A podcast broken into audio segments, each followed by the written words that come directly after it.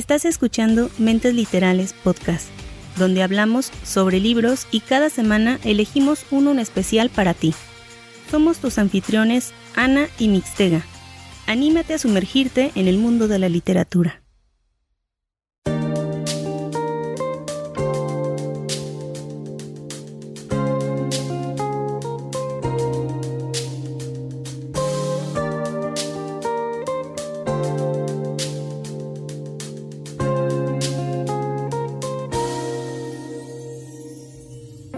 Tal? Un gusto estar aquí nuevamente con todos ustedes en... ¿En dónde? En Mentes Literales. ¿Qué tal, Ani? ¿Cómo estás esta noche de... de mayo? Súper bien y muy dispuesta para esta nueva aventura del día de hoy, Mix. ¿Cómo te encuentras tú?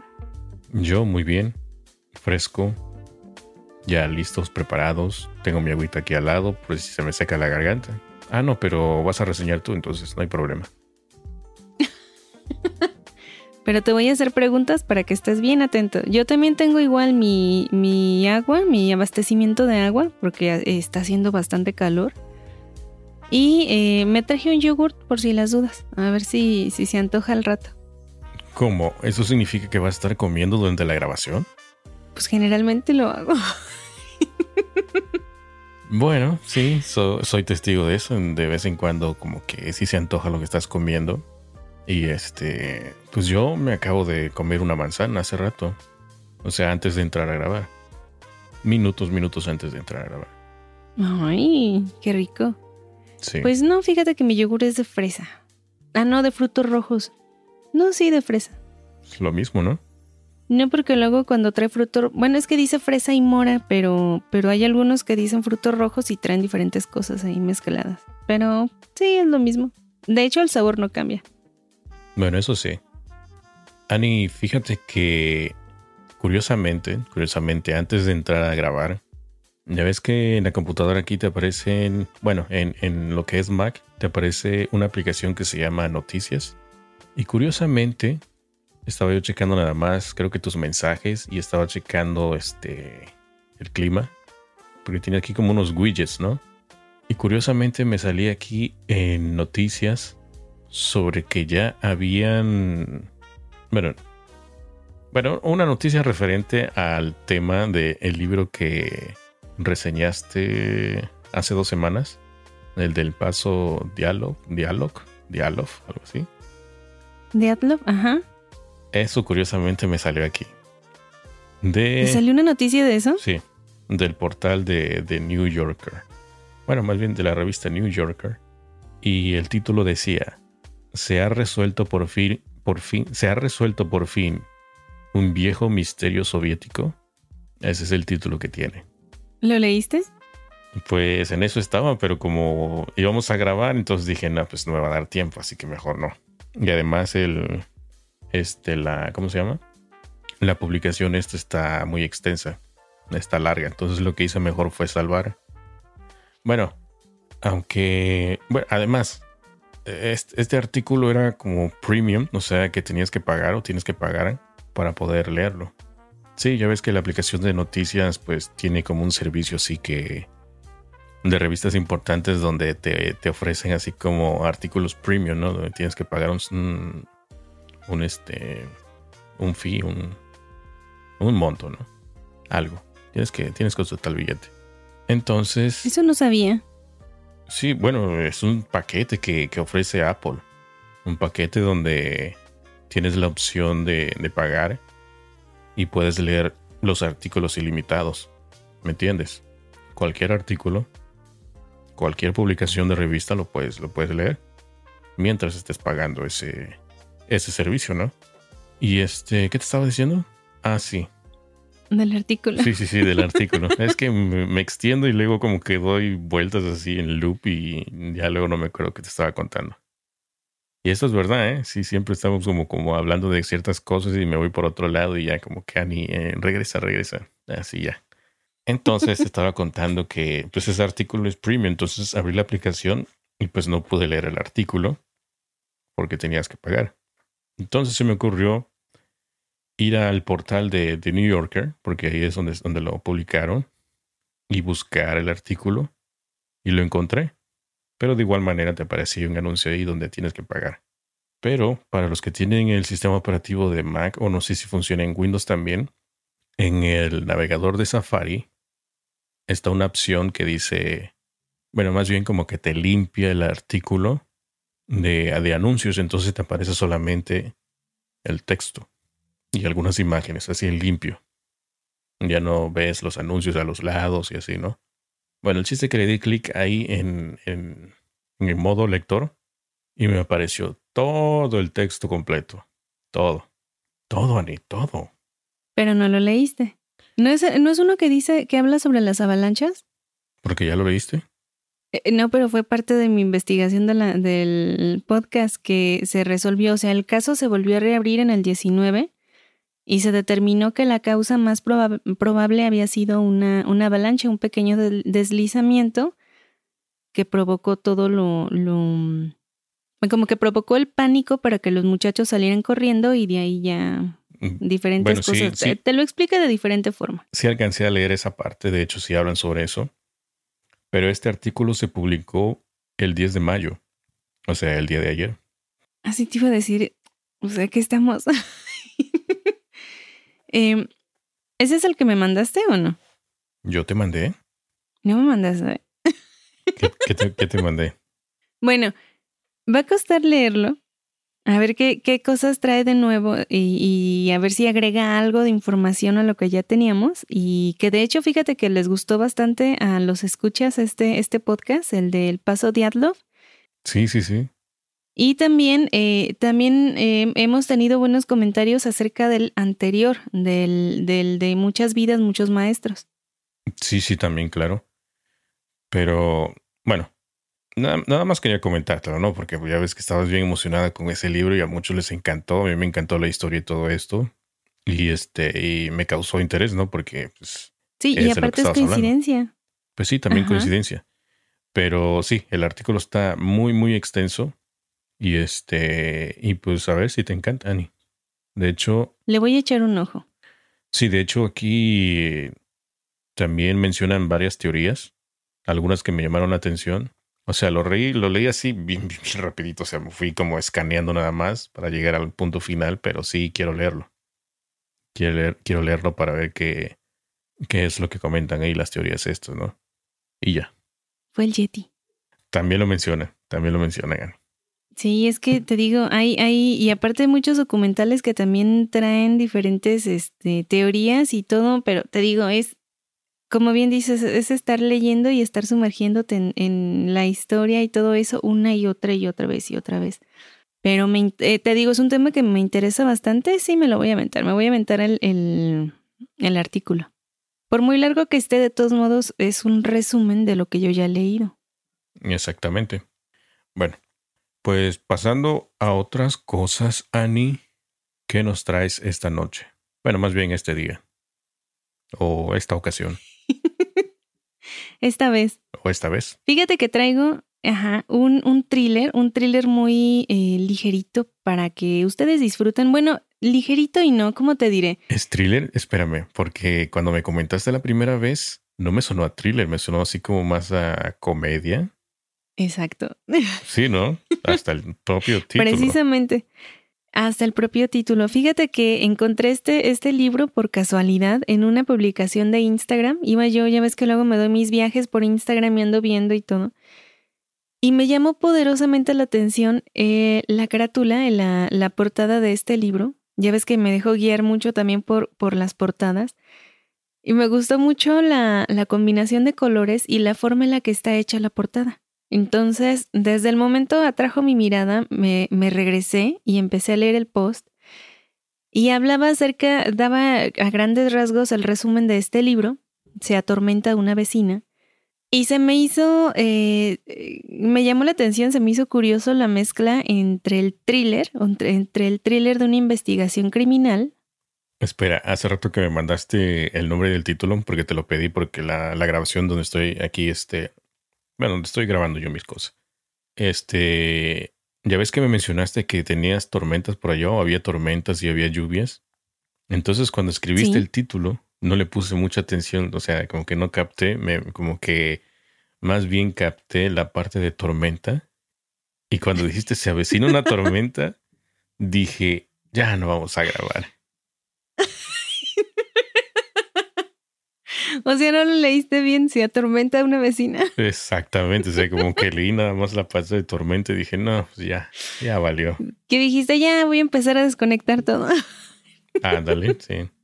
No, fíjate que, te digo, me, llamó la atención esta, esta mezcla de thriller con, eh, con eh, como pequeñas salpicadas de comedia. No es una comedia muy em, eh, o sea, pues así como que te estás muriendo de risa cada rato, pero digamos que sí te saca una que otra sonrisa.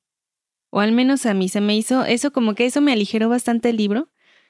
Honestamente lo terminé demasiado rápido, fue muy muy rápida la lectura, pero de esas lecturas que disfrutas. Muy bien. Eh, imagino que será algo así como el libro este de... ¿Cómo se llama este que me, el que me regalaste? El de... ¿El de Más Gordo el Amor? Sí. No, no, nada que ver, ¿verdad? No, no, aquel sí es un poquito más de comedia. Es que este, ahorita te voy a decir qué es lo que me causó gracia de este libro. Ok.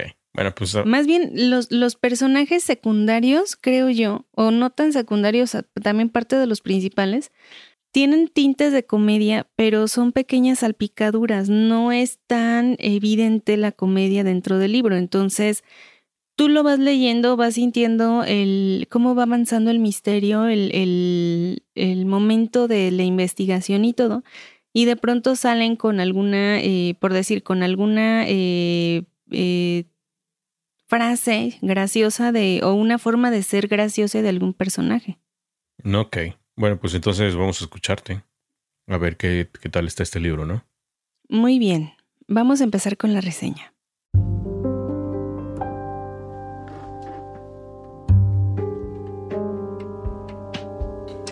Se atormenta una vecina es del autor David Reynoso. Como ya les comenté, me atrajo bastante la carátula, fue lo primeritito que vi. Me gustó mucho, ese, ese color me gusta bastante, el, como, como azul, no sé, que está ahí en la, en la portada.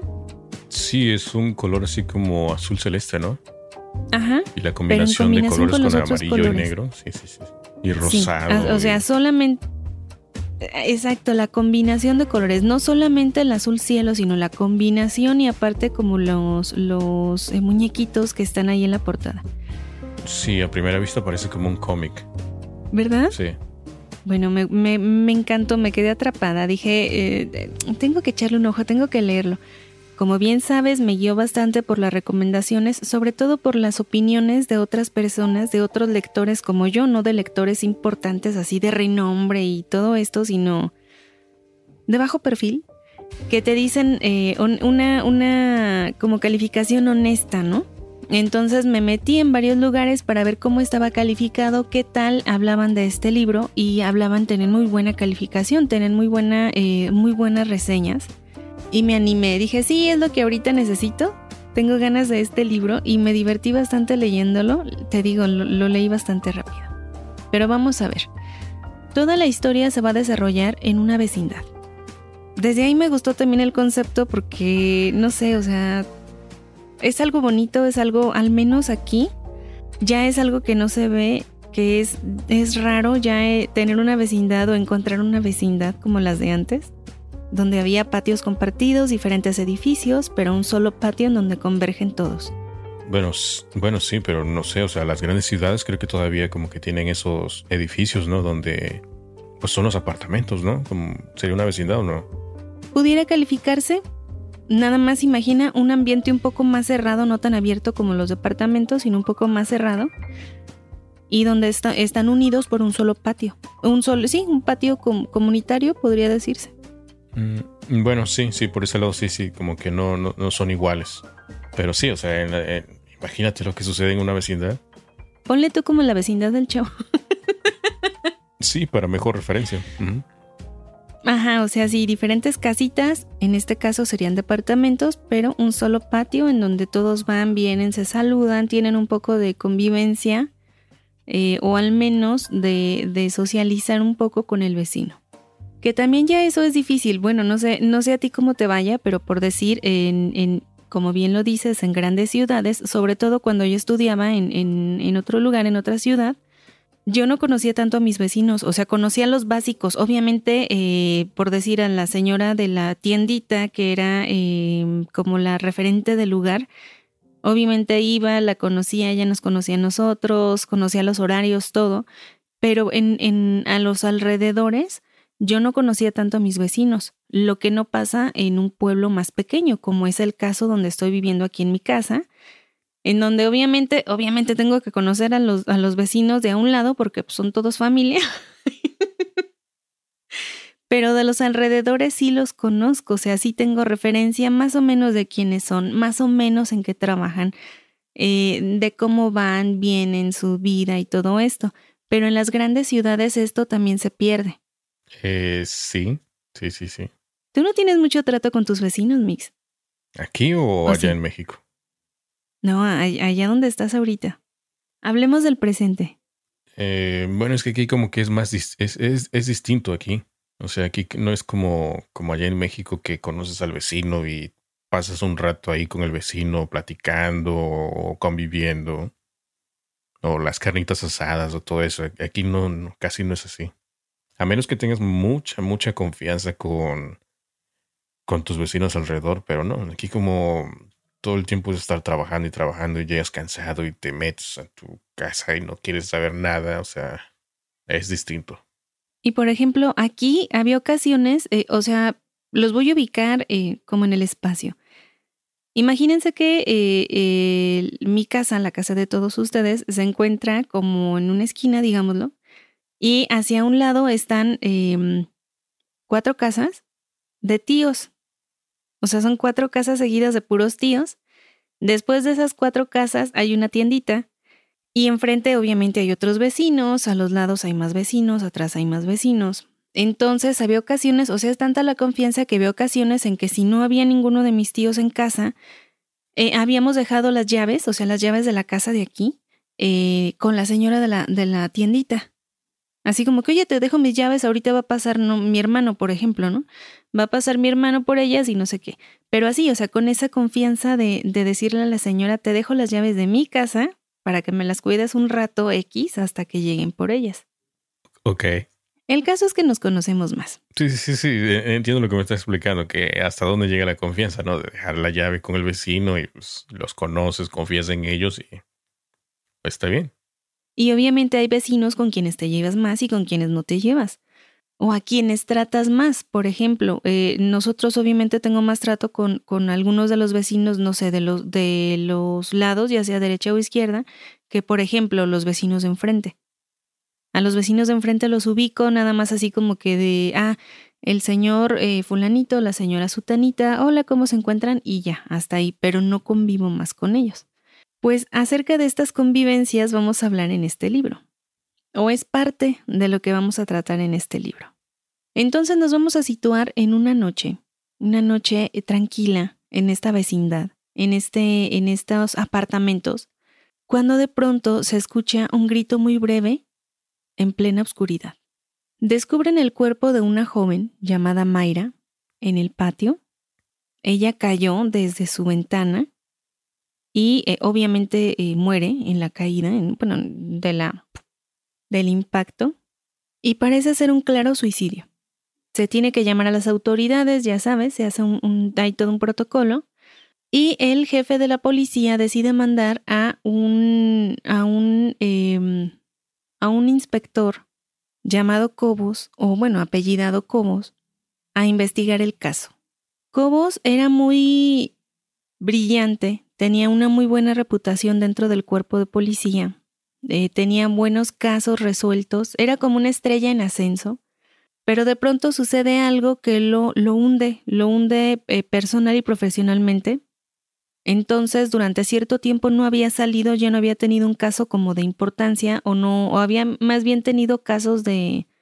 Lo habían dejado más o menos como administrativo, ya no salía tanto al campo a investigar y todo esto.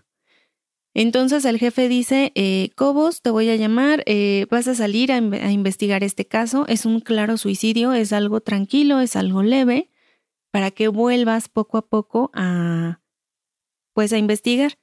para que vayas agarrando confianza y otra vez y de nuevo agarres este carrerita y sigas adelante. Y para que le ayude la investigación, le adjudican a un joven em, policía de nombre Ortega.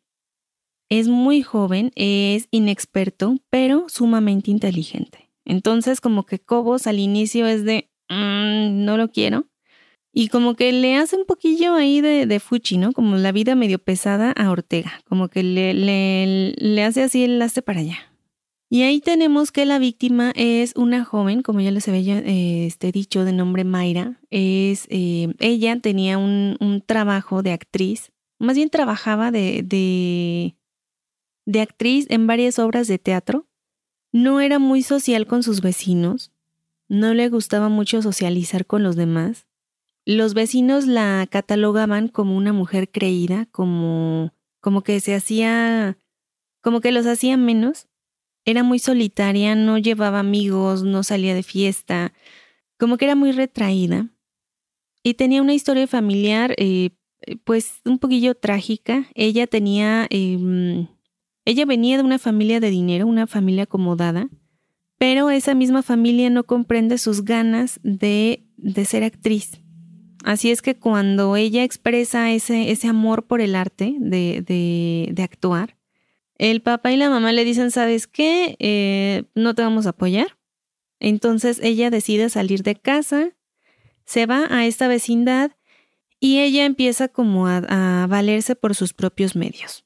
Sin embargo, algo pasa y su cuerpo es encontrado en mitad del patio.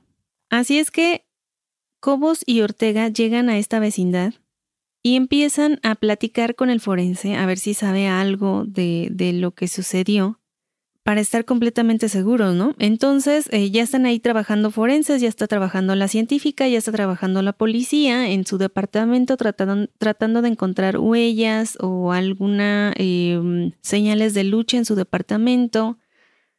Hasta el momento la teoría es que ella por algún motivo resbaló o cayó desde la ventana de su, de su edificio, de su departamento.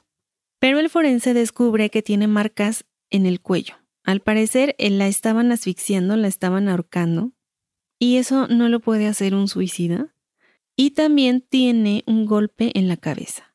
Una vez en el departamento de Mayra descubren que no hay ninguna carta de despedida ni, ni nada que indique que fuera un suicidio, así es que rápidamente la investigación cambia a homicidio.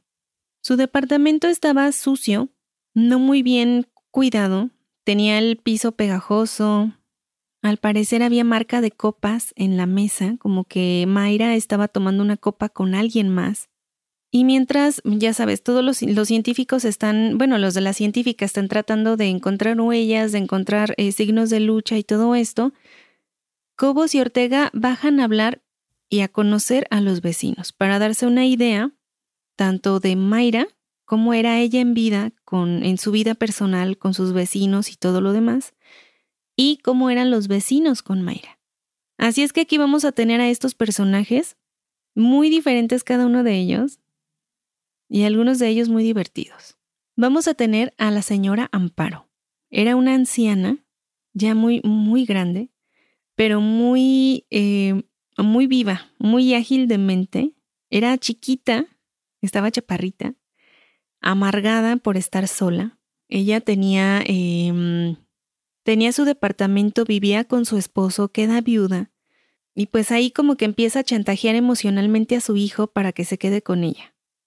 Obviamente el hijo ya tenía una familia, ya estaba casado y la señora no dejaba ir a su hijo, era la clásica suegra que no quieres cerca de ti.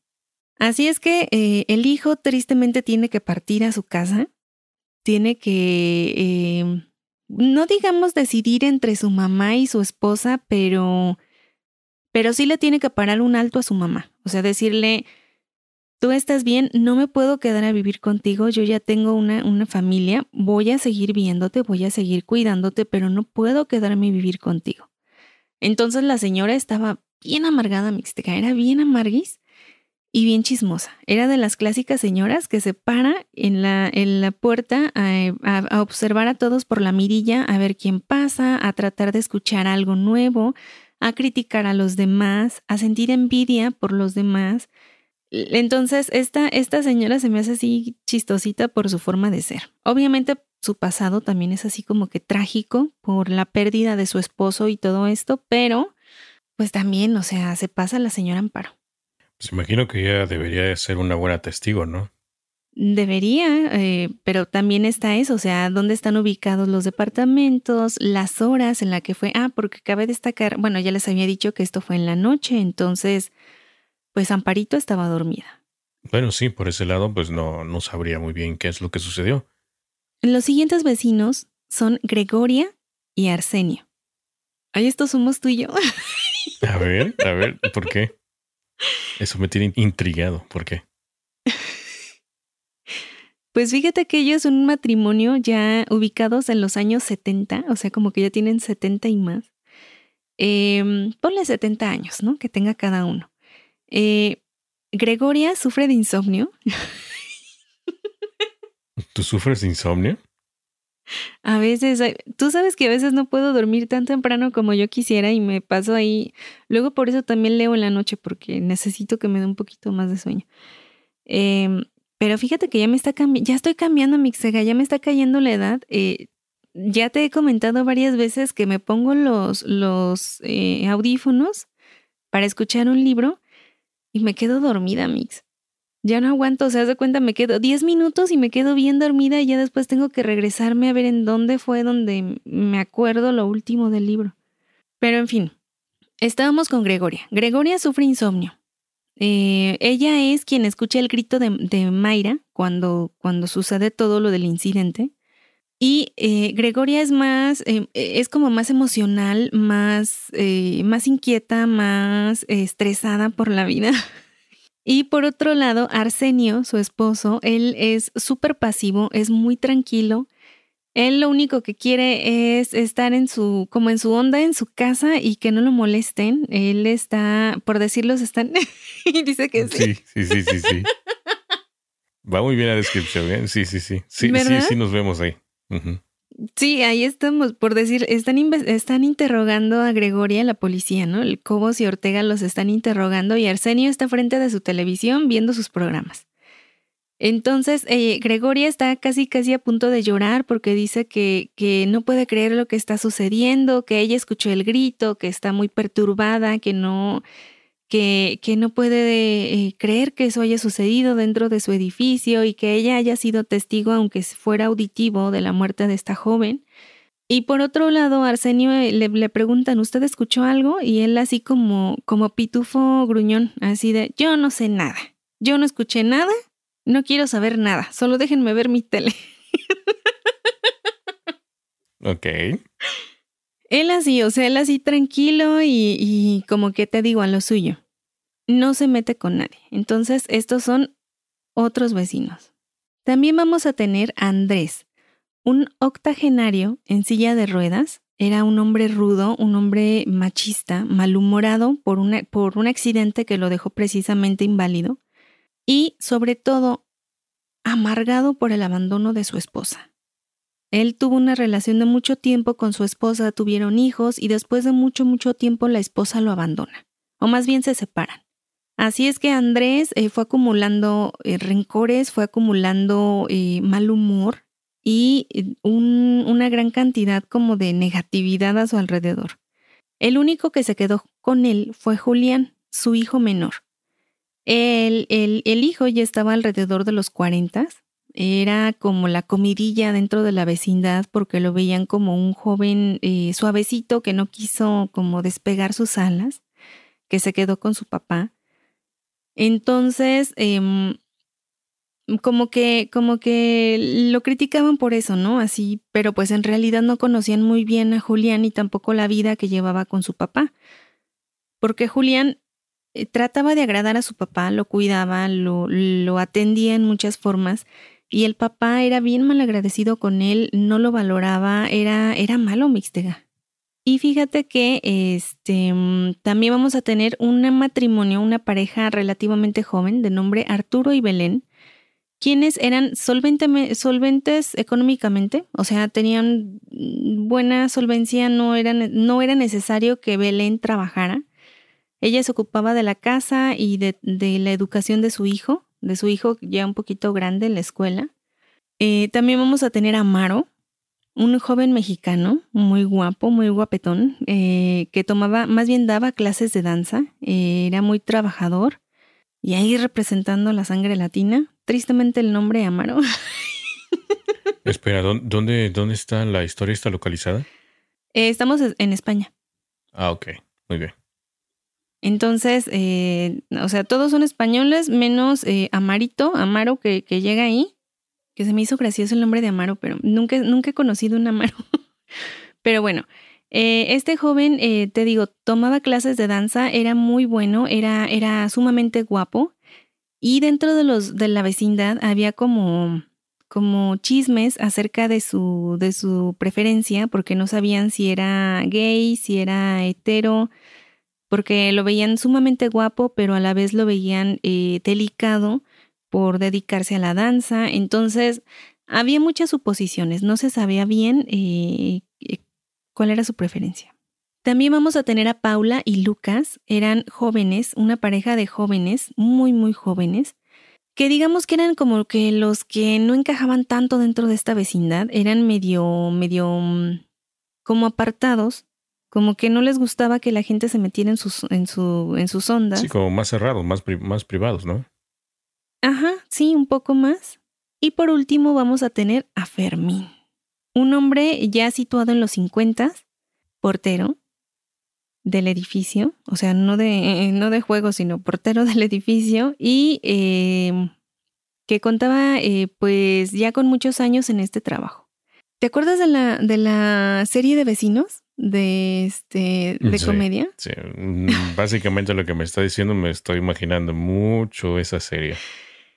Exactamente, entonces me venía bastante a la cabeza los personajes y, y sobre todo Fermín. Fermín no dejaba de, de, imaginármelo de otra forma que no fuera como Germán, el de la serie Vecinos, que, de, que no quería que le dijeran portero, que decía eh, conserje, conserje.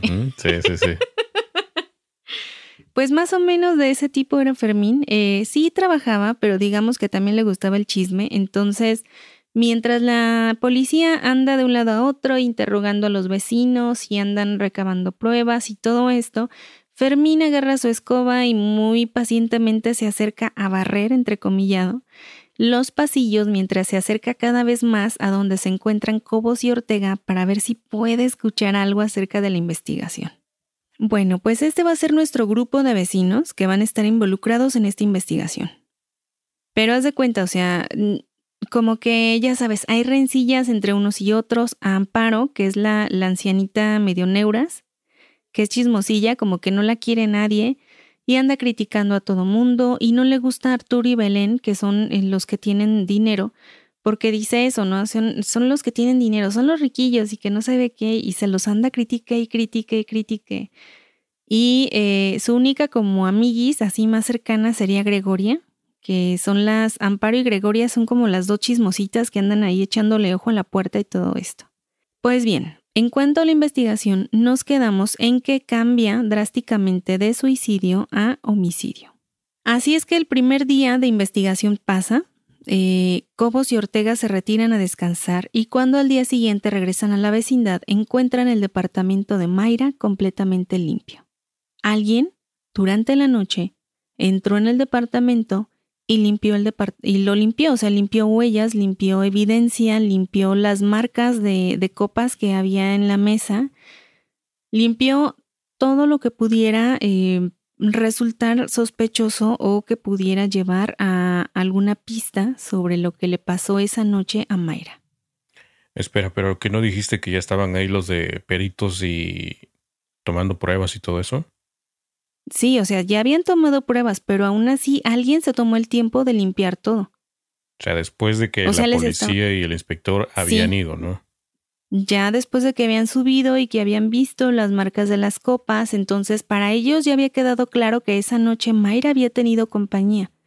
Y alguien no quería que se supiera quién había sido esa compañía. Y ahora que habían limpiado completamente el departamento, se confirmaba esta teoría. Alguien no quería que se supiera que había estado ahí. ¿Pero quién? Muy bien.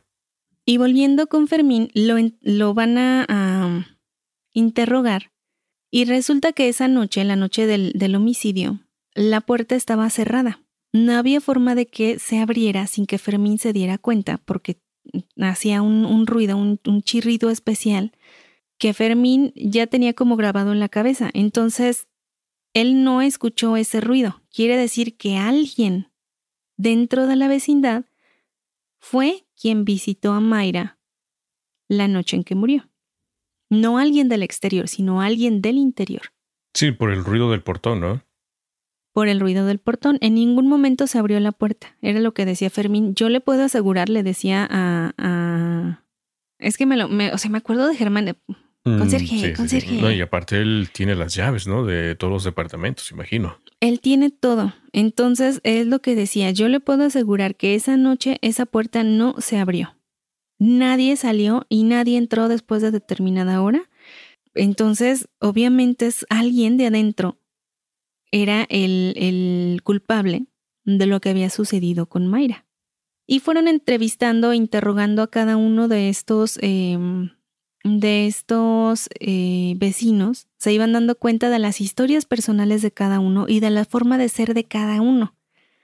De quién se llevaba con quién, quién no se llevaba con quién, y obviamente encuentran desde un inicio, encuentran em, como actitudes sospechosas. Por ejemplo, Paula y Lucas, que son la pareja, la pareja de jóvenes que te digo, que eran como más apartados, desde un inicio eran eh, muy evasivos con la policía y no querían dejarlos entrar a su departamento. Arturo y Belén a lo suyo, eh, ellos en su, como en su, en su casita, más arreglados, más, eh, como más privilegiados, veían todo desde lejos. Oye, ah. ¿y nosotros qué hacíamos? Ahí te voy. y ahí entra de nuevo Gregoria que, eh, que mm, ahí soy yo, porque resulta que esa noche Gregoria, eh, no, esa noche no, en días anteriores Gregoria había visto a Amaro, al mexicano, Amaro, bueno, había visto a Amaro eh, yendo a visitar a Mayra durante la noche en anteriores ocasiones. Los había visto cuchichear en, el pasillo, los había visto secretearse, los había visto eh, sobre todo eso. O sea, le dice yo a veces, porque le dice Cobos, ¿no? Le dice, entonces, ¿qué estaban haciendo cuando los estaba espiando? Y Gregoria, no, no, no, no. Me disculpa, pero yo no estaba espiando a nadie. Yo solamente me asomo a mi ventana y si un vecino se atraviesa, pues yo lo observo. Eh, sí, ¿no? Se queda por largas horas ahí viéndolo, ¿no? Eh, sí, claro, pero dice que eso no, no es estar vigilando ni estar de chismosa. Pero resulta que sí, que, que Gregoria llegó a ver en varias ocasiones, sobre todo en la noche, cómo Amaro subía al departamento de Mayra durante unos minutos, dice que no se quedaba mucho, o sea, subía, eh, platicaba algo con ella, se secreteaban algo e inmediatamente Amaro bajaba a su departamento. Así es que las sospechas empiezan a recaer en Amaro. Una vez que lo intentan eh, interrogar, él se, se, les escapa, les dice que tiene clase, tiene que dar una clase de danza que no puede quedarse y que será en otro momento, lo cual contribuye a que lo vean con más sospecha todavía.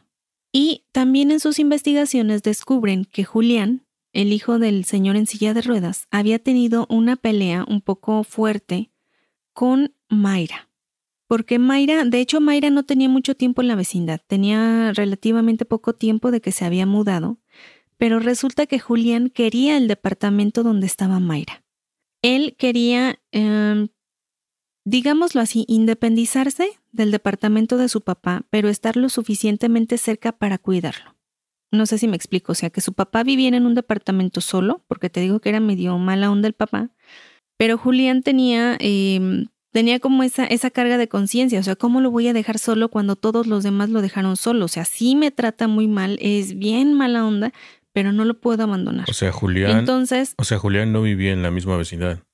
Sí, o sea, él vive, haz de cuenta que vivían en el mismo departamento, pero el papá, eh, Andrés, era tan mala onda que no lo quería en su casa. No, no, no, no. Me, me, me refiero que, o sea, cuando tuvo el problema con su papá, ¿él se fue a vivir a otro lado o se mudó como a otro departamento ahí?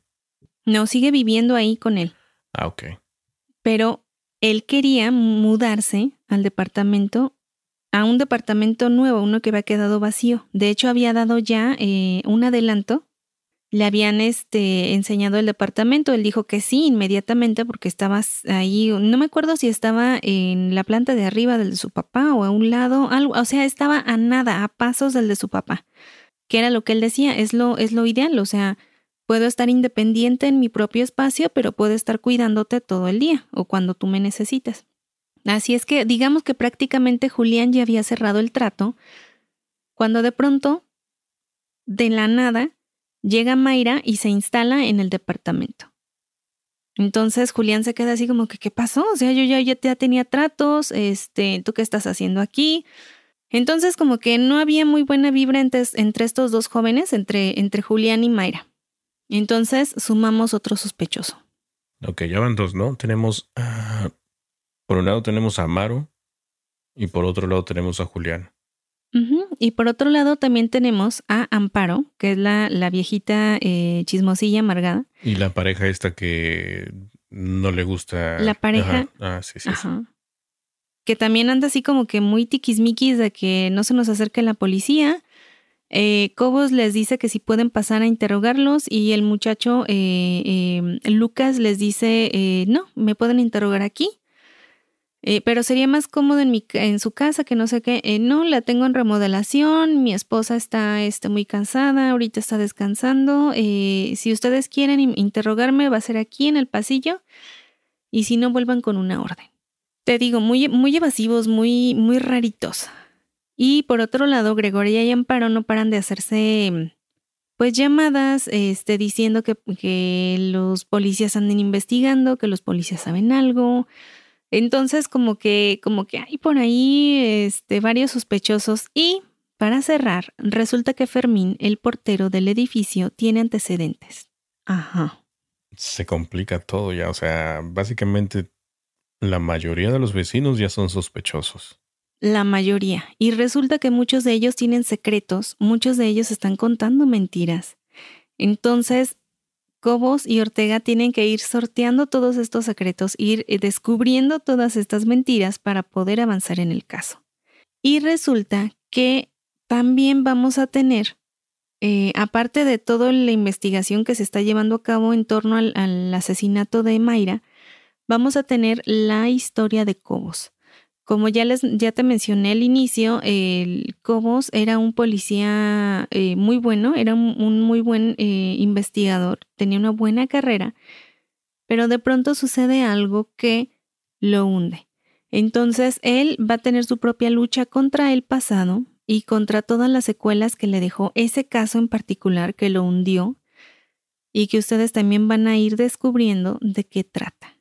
Por otro lado, Ortega y Cobos se van a hacer amigos, van a tratar de, de limar asperezas. Eh, Cobos va a ver que realmente este joven sí, como que sí le gira la, la rueda, sí es este, inteligente, sí ve cosas en la escena del crimen, eh, tiene eh, buen seguimiento de todos los sospechosos, le empieza a ver futuro, o sea, él dice como que sí, es buena onda, entonces empieza también a bajar la guardia y se empiezan ellos a, a pues aclimatar uno con otro hasta que de pronto aparece un segundo cadáver en la vecindad, el cual no les voy a decir de quién se trata.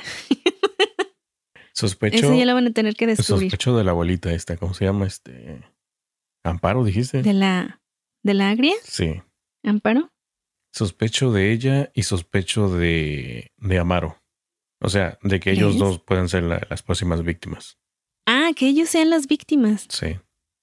Ah, yo pensé que fuera el, asesino. Em, son buenas probabilidades, fíjate. ¿Por qué? ¿Por qué en especial este bueno, la señora Amparo, Por, por estar de chismosilla, a lo mejor ella vio algo y el asesino sabe que ella lo vio o la vio, ¿no? No sabemos si es este masculino o femenino el, el asesino. Sí, no se sabe. Pues no te puedo decir mucho, ¿verdad? Este, de hecho no te puedo confirmar tus teorías, pero eh, te digo, surge un segundo cadáver. el jefe de, de Cobos está vuelto loco porque de pronto fue así como que como que le explotó todo, los medios de comunicación se vuelcan sobre el caso y empiezan a decir que, que o sea, que qué está pasando, que si hay una masacre de vecinos, ya sabes que todo lo explotan amarillistas y todo esto. Entonces el jefe está vuelto loco porque no puede creer que un, un simple caso de un supuesto suicidio de pronto haya detonado ya en dos, en, en dos eh, asesinatos. Entonces le, a cada rato está marcándole a Cobos y a cada rato lo está presionando y le dice, ya cierra el caso, tienes que encontrar al culpable ya. Eh, le dice eso, o sea, estás entre puro viejito, ¿qué te cuesta encontrar al asesino? como que aplícate, ¿no? O sea, aplica tu, el, tu cesera en el caso y resuelve rápido eh, antes de que la, la, prensa termine con nosotros.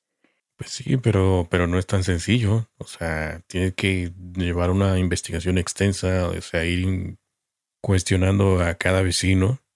Entonces, eso lleva tiempo. Pues sí, pero no les queda mucho tiempo. Tienen que cerrarlo lo más rápido posible y eh, pues tienen ahí varias teorías, tienen varios, eh, varios planes, tanto Ortega como Cobos, para atrapar al culpable. Entonces, esta es la historia, es, es te digo, es una historia, eh, me gustó, es una historia ágil, lo lees súper rápido. Yo disfruté mucho leyéndolo y aparte me distraje bastante, entonces em, de hecho, lo estaba leyendo junto con otro libro que también quiero traer. No quiero mencionar el título para que también sea eh, como sorpresa, pero que también tiene muy buena portada, que te, lo había, te, había mandado una, una, imagen de las, de las portadas que estaba leyendo en ese momento. Tres libros y me decías eso, o sea, que se veían muy bien juntas, o sea, los colores, las imágenes, las, las ilustraciones. Sí, sí, ok. Me quedo pensando porque ¿cuál será? ¿No te ya me dejaste con la duda.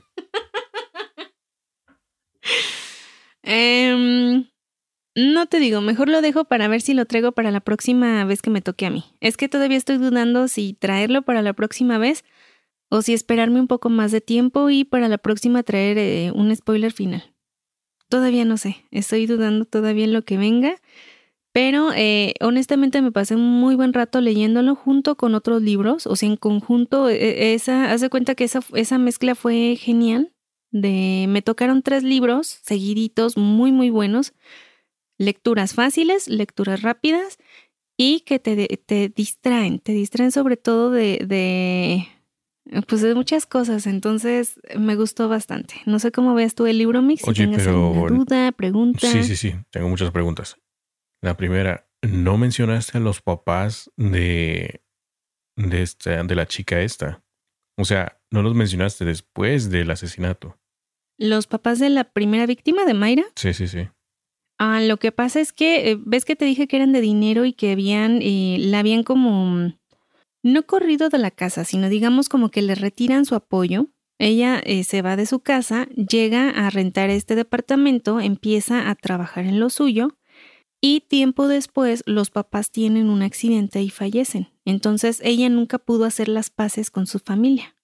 Entonces también eso contribuía a que fuera un poco más cerrada en sus relaciones y que en realidad no tuviera tantos amigos, porque una vez que empiezan a investigar su entorno dentro del teatro se dan cuenta que nada más tiene una amiga. Entonces era verdad que era solitaria, no era muy abierta. Eh, tampoco era una persona tan agradable como ellos pensaban al inicio te digo, se van descubriendo muchos secretos, entonces como que no todos son como dicen o aparentan ser. Ah, ok, entonces ya todo cambia ahí, Ani. Mucho más intriga. Fíjate que suena muy divertida esta historia, distinta. Y es que, te digo, estás, sí, y estás envuelta con, con el crimen, tratando de, de, ver y de planear quiénes son tus, tus sospechosos, cuando de pronto, cuando de pronto sale por decir este amparo, ¿no? Eh, a criticar a los ricos del, departamento de enfrente. Y es que estos que no sé qué hay, que tienen mucho dinero y se creen. Y ya, y después eh, sale eh, Arsenio, que eres tú, el tranquilo, el, el, yo no me quiero meter en nada. Este, por decir eso, cuando decían este, cuando decían acerca de, la sexualidad de Amaro, eh, que decía eh, eh, Gregoria, decía es que lo vemos muy delicado, entonces no sabemos, muy amanerado, y por allá Arsenio así como que, como diciendo, pues, como, como, como diciendo, no, no todo, sino nada más tú, o a mí no me metas en eso, mujer, o yo no tengo nada que ver. No sé, pequeñas te digo, chispitas de humor que de pronto saca, que te, te, te hacen más amena la lectura. Eh, lo que estoy notando es de que como que no hay mucha confusión entre los personajes, ¿no? Como que están muy bien definidos. Están muy bien definidos, nada más al inicio, y eso porque lo estaba, eh, empecé escuchándolo, empecé con, con, em, con los audífonos, se me confundió en un inicio Amaro con Amparo. Ese fue el único, o sea, me quedé así como que, o sea, momento, ¿quién es quién? O sea, tuve que regresar un poquito porque me quedé como, ¿quién? O sea, a, Amaro, o sea, no había ubicado a Amaro, al, al, mexicano, hasta ya un poquito después tuve que regresarme un poquito para ver quiénes eran quién o en dónde vivía cada cual.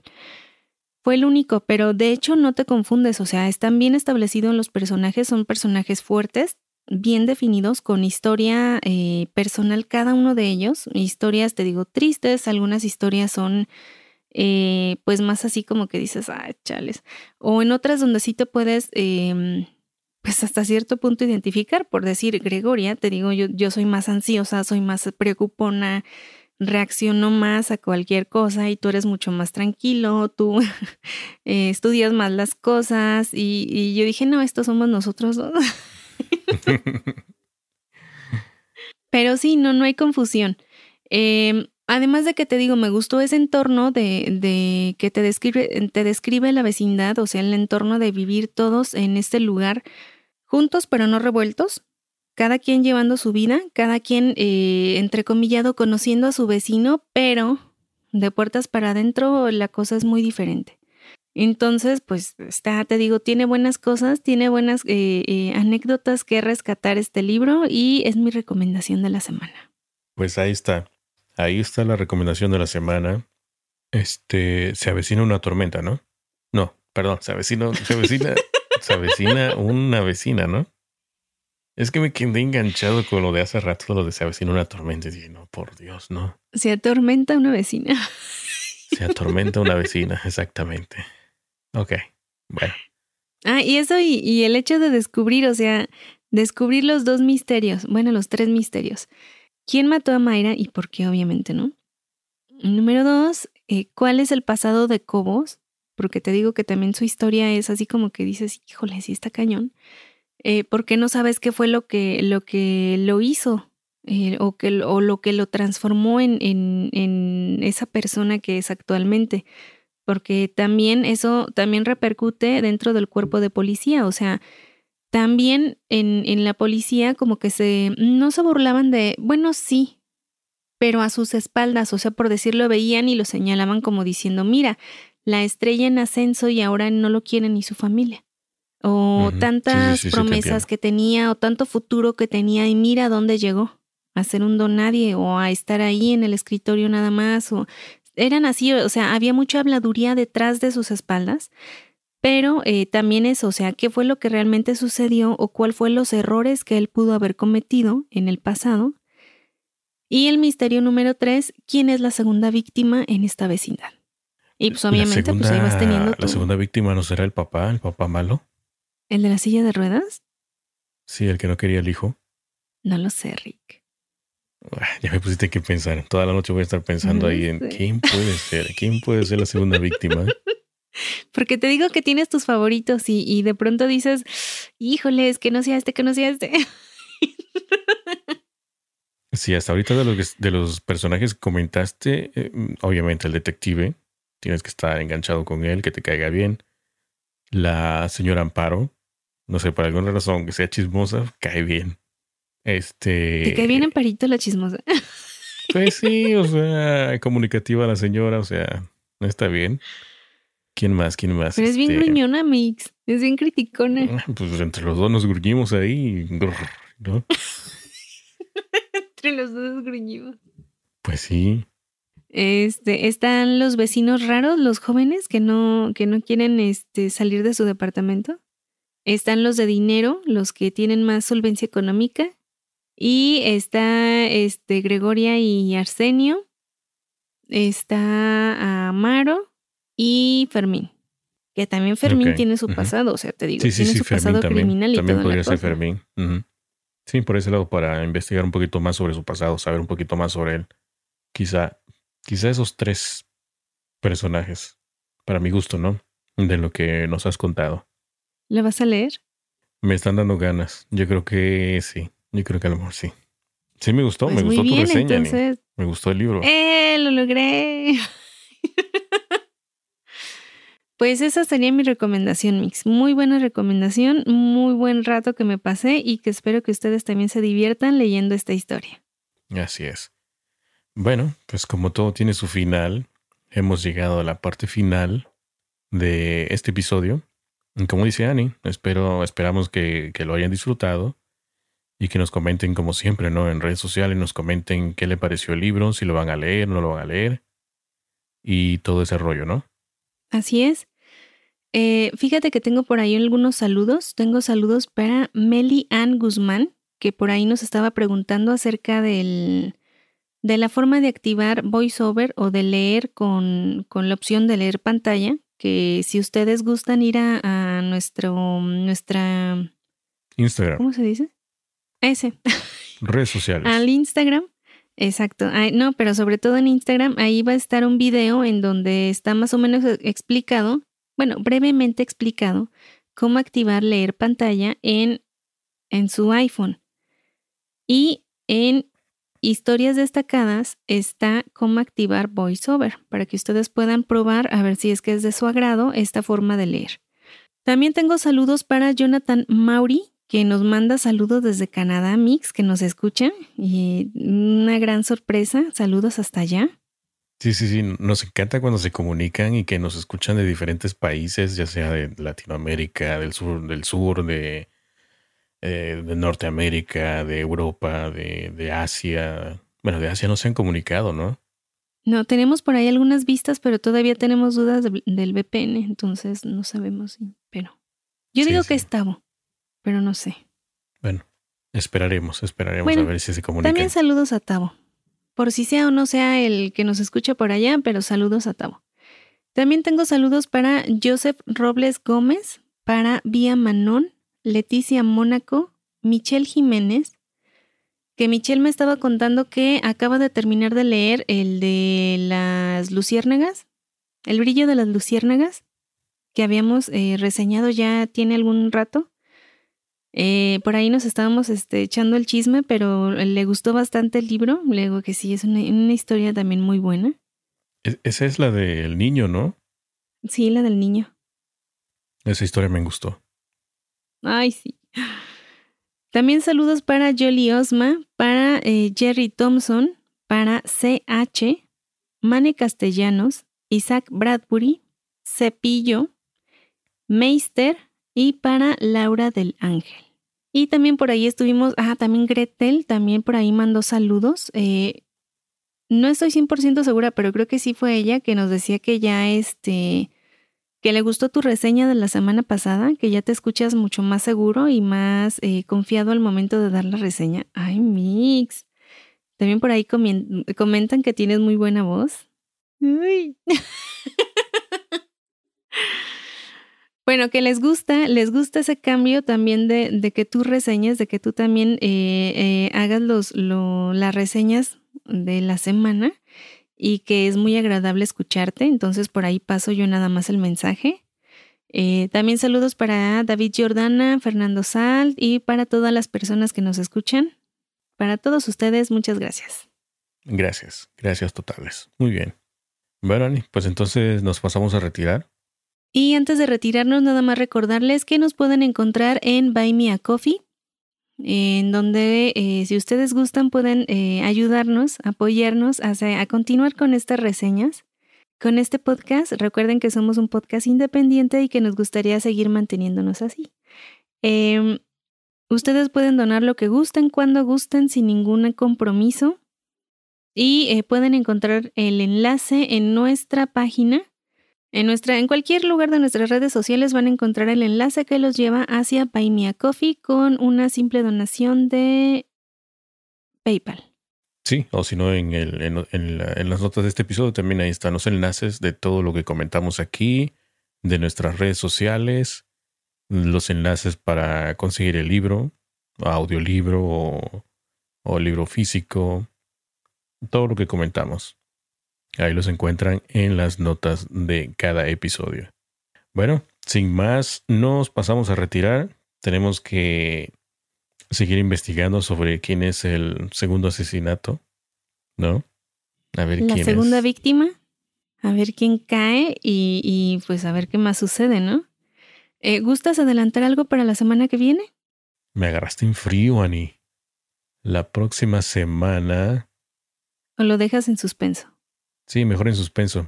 Porque fíjate que por fin ya hice mi organización de los libros que he leído y oh, qué decepción, Ani. Qué decepción. Estoy muy mal en mis lecturas.